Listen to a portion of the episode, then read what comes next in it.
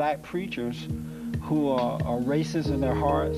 Uh, they, are, they are not called by God, but they've been called by their mama. The Jesse Lee Peterson Show is the only program in existence which deals straight up with black Americans. So-called civil rights leaders want them angry, dumbed down, and demoralized. It's not the leaders that blacks need, but good fathers and mothers.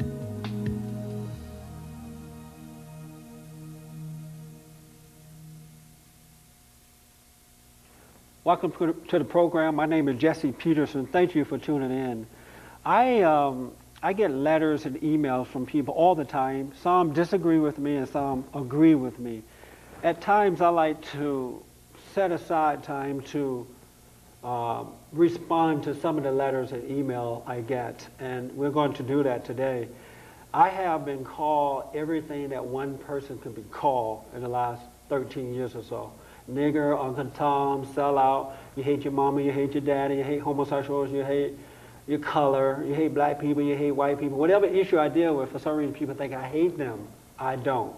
But, uh, uh, you know, this is a price that I have to pay for trying to get the truth out. Amy Posey is the general manager of Primetime Christian Broadcast. She's also a friend and like a sister to me now. And she's been getting these letters. She get both but she's been getting letters from some of the viewers who say that Jesse Peterson hates women. Take him off the air. He hates women. So I've asked her to come on today and discuss some of these letters that we've received. And Amy, thank you for coming on. Thank you for having me. I appreciate it. Amy, um, what I'd like for you to do is maybe read some excerpts from some of the letters that we've gotten about okay. Jesse hating women so that I can respond to them? Well, one thing before I do that, I, I, I want you to realize that um, if Jesse really did hate women, he would not be on prime time. No. You know, we see a different side of Jesse than the, than you, the viewers, do, and that's what we were telling you yesterday, Jesse. Yes. Maybe you need to to give the viewers a few minutes of who you are outside of your interviews with your guests. Yes because he really does have a heart for the Lord. He really does love people. He does love women. He loves the youth. He loves blacks. He loves whites. He loves Democrats.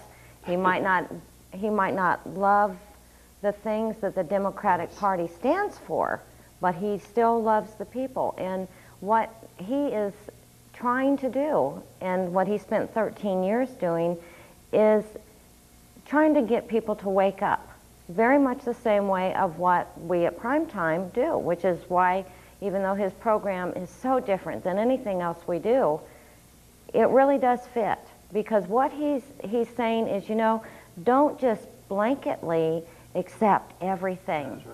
Just because um, you're a Democrat or a Republican or the Green Party, whatever it is, don't vote a straight ticket. There are good people. There are bad people in every party. It's up to you to do the research and to know what your party stands for, what your representatives are voting for on your behalf. That's right. And you know, I, I try to make it clear that it's not the people in the party, it's what the party platform is about. Mm-hmm. And the party platform is about homosexuality, same-sex marriage, abortion, even up until the ninth month. You know, they, they can bring the baby out of the womb, punch a hole in the head. And, and call it dead. That's right. And so if you believe in God, you cannot, that is evil. I see that as being evil. Mm-hmm. The battle that we fight is good against evil or evil against good, right? And that's evil. And when you're on the side of good, you cannot support evil. But, you know, Jesse, what is really happening is if, if people take a look at what has happened to our country, and just what is happening all around us. You know, it doesn't take a whole lot of common sense to realize right. that everybody's been dumbed down. Yes. All of us have been. That's they right. want us stupid. They don't want us paying attention. They want things to appear to be going our way That's and to right. be very easy and to make us very complacent where we're just happy to sit and watch TV and That's even that becomes so um, we get so hardened to what's on TV that you begin to accept all of these things right. that our God says is abominable. And so, you know, God is really waking us up. You know, Nowadays, it's like, uh, we've been taping all day, as you know, and I, I think all of the guests said to me at the end of the show, you know, you ask, you ask good questions. You prompt me to think things that I don't normally think about, and that's what I want people to do is to start thinking, because if they start to think about what's going on, then a change will come for the good. that's what makes you so different, though, because that's what you are trying to get people Yes. to do. Wake up and think. That's right. Where our government, They want to put our leaders, asleep. they don't want us to think. That's right. I say that to black Americans too. There's this idea out there that white people hate blacks and they wake up every morning and they're trying to figure out how to keep black people down. And, and I say, look, white people have their own problems. Mm-hmm. You know, they worry about their children, high taxes, and trying to have a life. They're not waking up every morning trying to figure out how to keep black people down. But because they've been told this stuff for 40 years or so, and no one has come along and say this is not true, they're not even thinking about what's happening, how they've mm-hmm. been brainwashed and mm-hmm. kept down. And I received a lot of letters and phone calls from many blacks who said, I got mad when you first mentioned this thing about black people, but when I calmed down, I thought about it, and you're right. And I had never thought of these things before. They're just not thinking, and that's where the government and these so-called leaders want them to be. To be doing, not thinking. That's right, not thinking. They want them not thinking. Dumb down. So, anyway, I can assure you Jesse does not hate anybody, but he does want you to wake up. And we want you to wake up too. We want everybody to be aware. Yes. And we are very glad that you're here. I'm glad to be here. Jesse has a, a program that either inspires you to love him and stand with him or to hate him and say, I'm never going to watch you again, and then they watch just because, Yeah, they become addicted to the yes, program. it, um, which is good because, is, because yeah. you have had people who have told you, I will never watch again, and then, like you said, once they calm down, Yes, see, that's what anger does, though. It Yes. makes you not listen. that's And right. that's, God told us, it's not wrong to be angry. It's what you do with that anger that's Right. wrong. He said something like, be angry and sin not. That's right. You know, you could be angry. I'm angry at what I see happening around me, mm-hmm. but I don't hate it. You know, I'm mm-hmm. not playing God with You it. don't hate the but yet I'm taking a stand with it. You know, I'm mm-hmm. doing something about it. But if I hate the people that were doing the things to the country, I wouldn't be able to function. I, I couldn't do anything about it. So absolutely right. You know, I was thinking uh, this morning when I saw Al, your dad, the other day. He, uh, I, I gave him a tight hug. You know, and it was like hugging my daddy, because I didn't, I wasn't, my father was not in the home, and I had the opportunity to read your dad's book before ever meeting him in person. And I'm not, I don't like reading. I have to admit, I have to now because of my work, but I, I couldn't put his book down. And I thought, wow, this is totally interesting. So when I met him, it was an automatic relationship with him. And I feel like he's a wise man that I can learn a lot from. And he's a white man. Now, if I had hatred in my heart for white people, I would lose all that. I would miss out on the, the, uh, the knowledge and understanding that he had. But because I don't have that hatred, I see a good man, then I can learn from him. And uh, a lot of people don't learn from other people because they do have that resentment for whatever reason within their hearts. For whatever reason. Right, for whatever reason. Um, I know one of the, the issues, and this one here, uh, this letter addresses it, and I will be reading this to you in a minute, is um,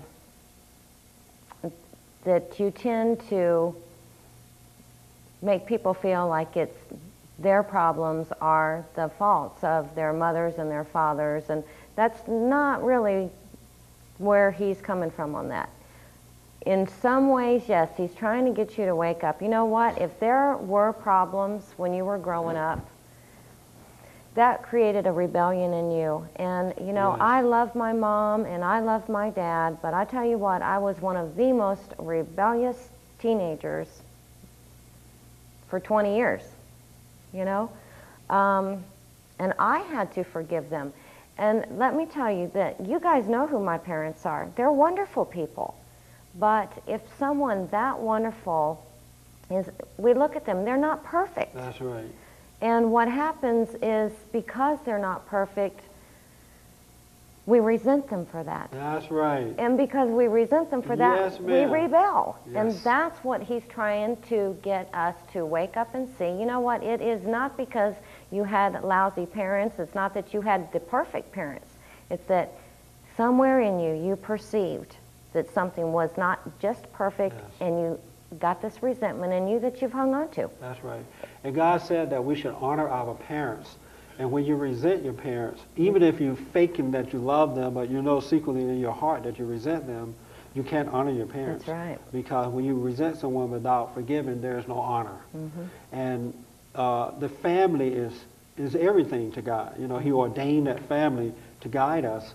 And we have to, we have a responsibility to love our parents by forgiving them for the mistakes that they made with us. Mm-hmm. Some of them are aware of the mistakes, others are not. Mm-hmm. And you can carry this stuff through life, and you end up doing the same thing to your children, and it's just passed down mm-hmm. generation after generation.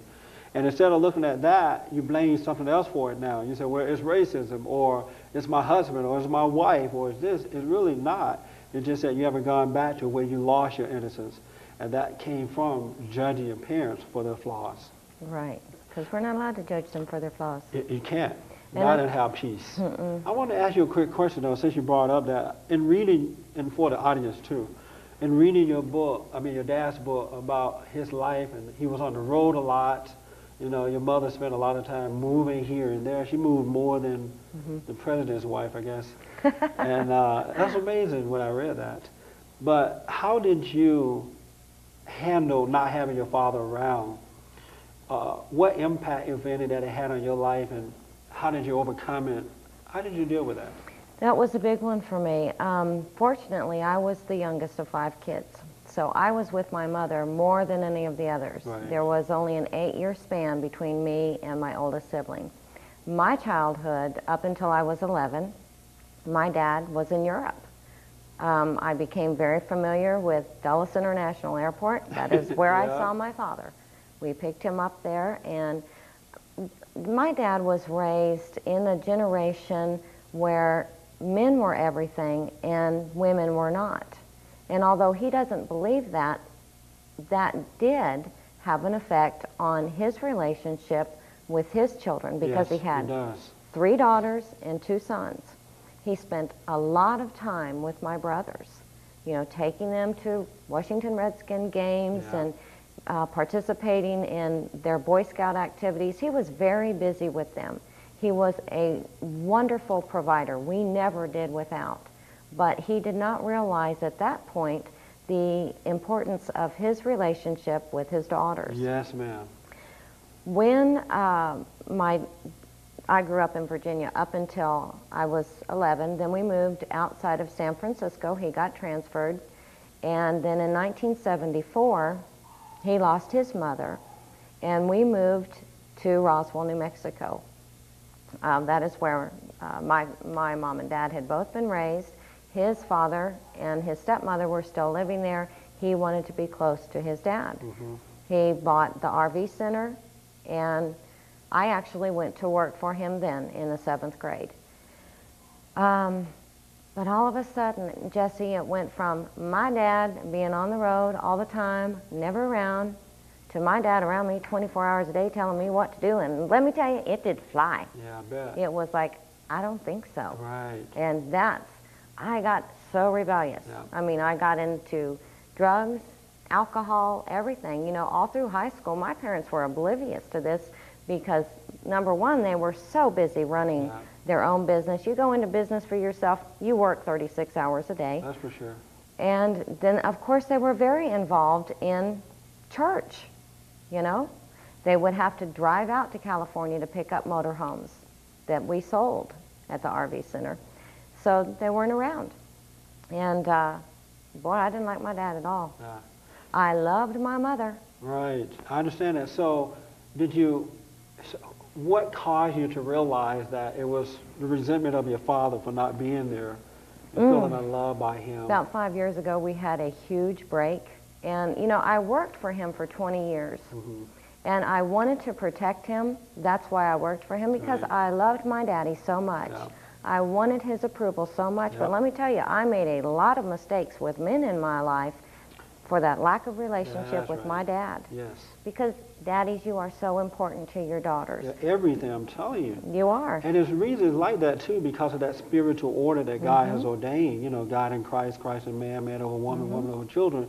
And it doesn't mean a man is more important than a woman, but when you love your fathers, and girls love their fathers. Mm-hmm. When you love your father, you feel fulfilled. You Mm-hmm. know, you have love. Nothing is missing in your life, right? But when you don't, it's like there's an emptiness there, There is an emptiness. feeling, and you start looking for it in other ways. Mm-hmm. And because God has ordained that the father, that's, that the father be there for their, his children. Mm-hmm.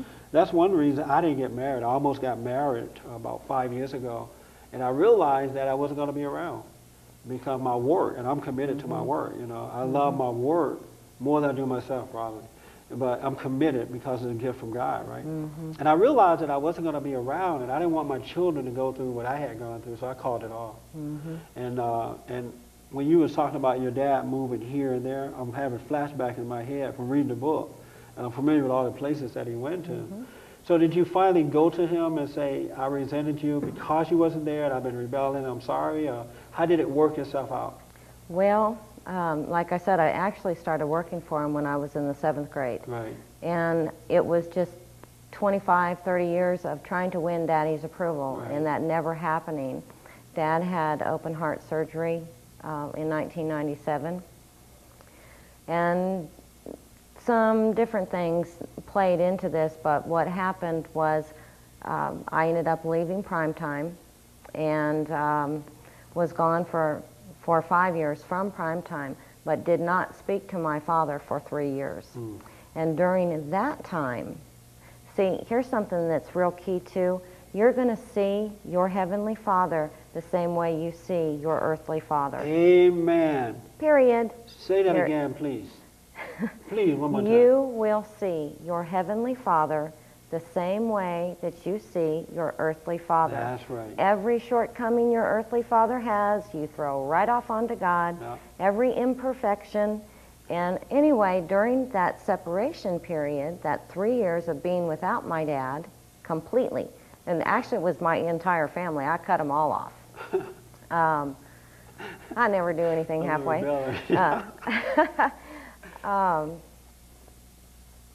I got to know my Heavenly Father, really got to know Him, and His love for me, and how His acceptance of me. That's what happened. And once that relationship with my Heavenly Father was restored, guess what? I could forgive my dad. And I went to him. yes. And the rest is history. Here I am. And I have a marvelous relationship with my dad, Yeah. but I don't get him confused with God anymore. That's right. I don't expect my dad to be perfect, and he's you- not. So you guys sat down and talked about it. hmm And was it hard to do? Were you nervous about it? Because a lot of adults and young adults say, I'm afraid to go. I don't want to hurt their feelings or I, I don't know how their reaction would be. And I often tell them, look, you're not going there to attack. You're going to apologize for resenting you for the mistake you made. So when they hear it that way, it's a little easier to do it. Were you nervous about going to him? No. He was probably a lot more nervous than Yeah. I am, but Dad and I are a lot different in that Dad um, perceives most things, even a normal conversation, if it that it could be confrontational, Yes. then he doesn't want to go there. Oh, okay. But I am one of those people, and a lot of people this just irks them to no end. I don't look at any kind of difference of opinion or anything like that as something that cannot be resolved. So I'm very good at just throwing my cards on the table. Let's That's talk and right. let's work it out. Wow. You know. That's but what the truth will do for you. yeah, You know, it, it takes out all that fear and worry. You Yeah. just want things to work out, and mm-hmm. the only way it's going to work out is that you have to be honest. You got to put it on the table and work it out mm-hmm. if it can, if you want to work it out. that's right. And so you feel free now. Oh, absolutely. Do people perceive you as being mean and dominating and Oh, stuff yeah. like that? They do. Oh yeah, And how do you know that they perceive you that way? because I've been told that. Oh, yeah. Yeah, uh, but um, How do you feel about that? Well, um, in some cases, I have to be that way because of my job. hmm Um, and that's sometimes a very hard thing for me. However, being here at prime time, we try to be um, completely different than, than what employees would find out in the world. Yes. You know, we give them a lot more chances than they're going to find out in the world. Yes. And but there's a fine line there because sometimes they will take advantage of that, and you have to know when to draw the line. And when you work in a company this large and you have this many employees, it's like, I'm sorry, but the rules apply equally to every single person. Now, depending on uh, the employee, they may or may not accept what you have to say to them. It may make them very angry, um, but that's my job. Do you want, um, and we've got to get to the letters because time has passed, but do you want people to always be upfront with you too?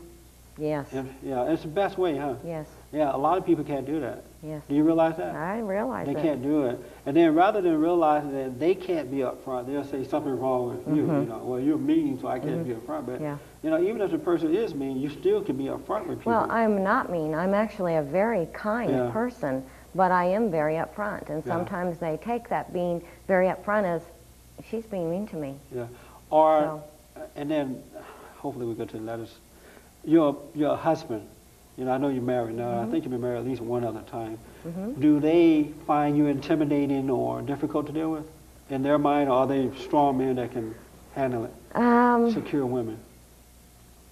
well, Dale, since we've been married eight weeks at the filming of this, and um, just coming into prime time, uh, as someone who has a heart for prime time, he came under spiritual warfare. But Jesse, you don't marry into this family with a heart for what prime time is doing and not have all hell break loose against you. yeah. So no, um, I can imagine. Dale has great respect for me and for what I do, and um, actually being married to him, he's so much more gentle than I am. Mm-hmm. And I've told him that you know I pray God make me make me more gentle for him, and God has actually done that for me, Yeah. and he's he's amazed at what he has seen God do in me in just eight weeks. So am I. So. Uh, anyway, Well, good. what do you That's want to talk about in these letters? I know. Because we are just Uh, about out of time. Wow, this has been good too. I um, I guess I want to talk about the ones that think I hate women. I want to respond to some of those. Okay. Um, let me see. Neither one of these really says that, except that this one, this is just an excerpt of this letter. It says, um,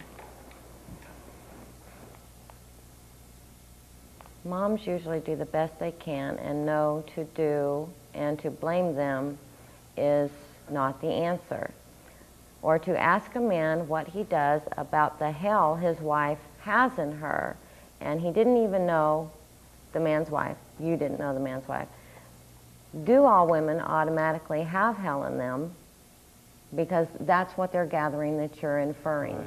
I think we all have a little bit of hell in us, but men Uh, and women. The, the Bible says that we all have sinned and come short, right? Mm-hmm. Meaning that we all coming out of hell. You know, we're coming out of hell. But when I say hell in women, I am talking about the anger. Um, and you touched on that in your testimony. Whenever women don't have good fathers guiding them, men that love God with all their heart, soul, and might, and they're there to guide their children by example, it brings on anger inside women and men, but women. And so when uh, if they don't forgive and get over that, they get married or start to date. Uh, whenever a little pressure is put on, that hell comes out. You know, when it, that anger, and I call hell anger because it's not of God. That kind of that bitter hell, uh, anger is not of God. Uh, it comes out and it affects the children and the husband, or, uh, and anybody else that's around you. And so that's why I call it hell. And any woman, whether black or white, male or female, who, uh, well, uh, well, man is not a woman, but whether black or white, any woman that resents their father, whether he's a good man or not, have that kind of hell within them, and it is passed on to their children because you have to take it out on somebody. You know, it comes out some kind of way, and kids have a lot of energy. You know, they're moving about, pulling down everything. They want to know everything. And when you have that kind of anger, you don't have patience to deal with that. So you tend to yell at your kids, go sit down, uh, don't talk back. I'm your mother. And kids start to resent that anger. And the moment they resent that, they fall away from innocence. And they wake up to that reality that's in the mother. And so any woman, and the reason I point that out because I, I, I, I feel that just as men have to look at themselves and repent, women have to do it too. So if we don't point it out, how will women face it? You know, how will they mm-hmm. see? Because some of them don't realize that that's what they're doing. Mm-hmm. How will they stop and ponder this idea if no one brings it up? And that's all I try to do. And there's a, a natural thing too, Jesse, because God has set up the family order for a reason. And what happens with the female, and whether they realize it's going on or not, you want that man to be the head of the house. Yes. Because that's what God created him to be. That's right. And there is a resentment that naturally comes up in a female when the husband does not take When he's weak. his place, his strong place, right. as the head of that family. That's right. And I often tell men all the time the worst thing that can happen to a woman is a weak man. A man that doesn't love God with all his heart, soul, and might, and he's guided by that example. Mm-hmm. He's living example. I don't mean a man who is macho and all that kind of stuff, but a man that loves what's right, and it mm-hmm. means everything to him. When a woman don't, don't don't get that in her life, she resents it. As you just said, she can't help but resent that mm-hmm. because she the order is that she should be able to look up to her husband and respect him because he respect God. So I don't hate women. No, you don't. I really don't. Really it wouldn't make sense for me to hate women. I mean, I know I can't go on radio and TV and do a show and hate women, you know, especially on a Christian state. Nowhere really. Mm-hmm. So it's just not logical. But I have to tell the truth because of the love that I have for all people. I have four daughters that I adopted myself, and they're good girls. I don't hate women. I just wanted to get that clear. It'll help you being a good daddy to them so they Oh, have, They love they me. know how to choose a husband. Yes, yes. As a matter of fact, when they date, if the man is weak, they'll say, "You're a weak man." Oh, well, thank you so much, Amy, oh, for coming on. Thank you for you know, having and thanks for your testimony too. It means a lot. It really, really does. Sure. And I appreciate you doing that. Thank you, and have a good day.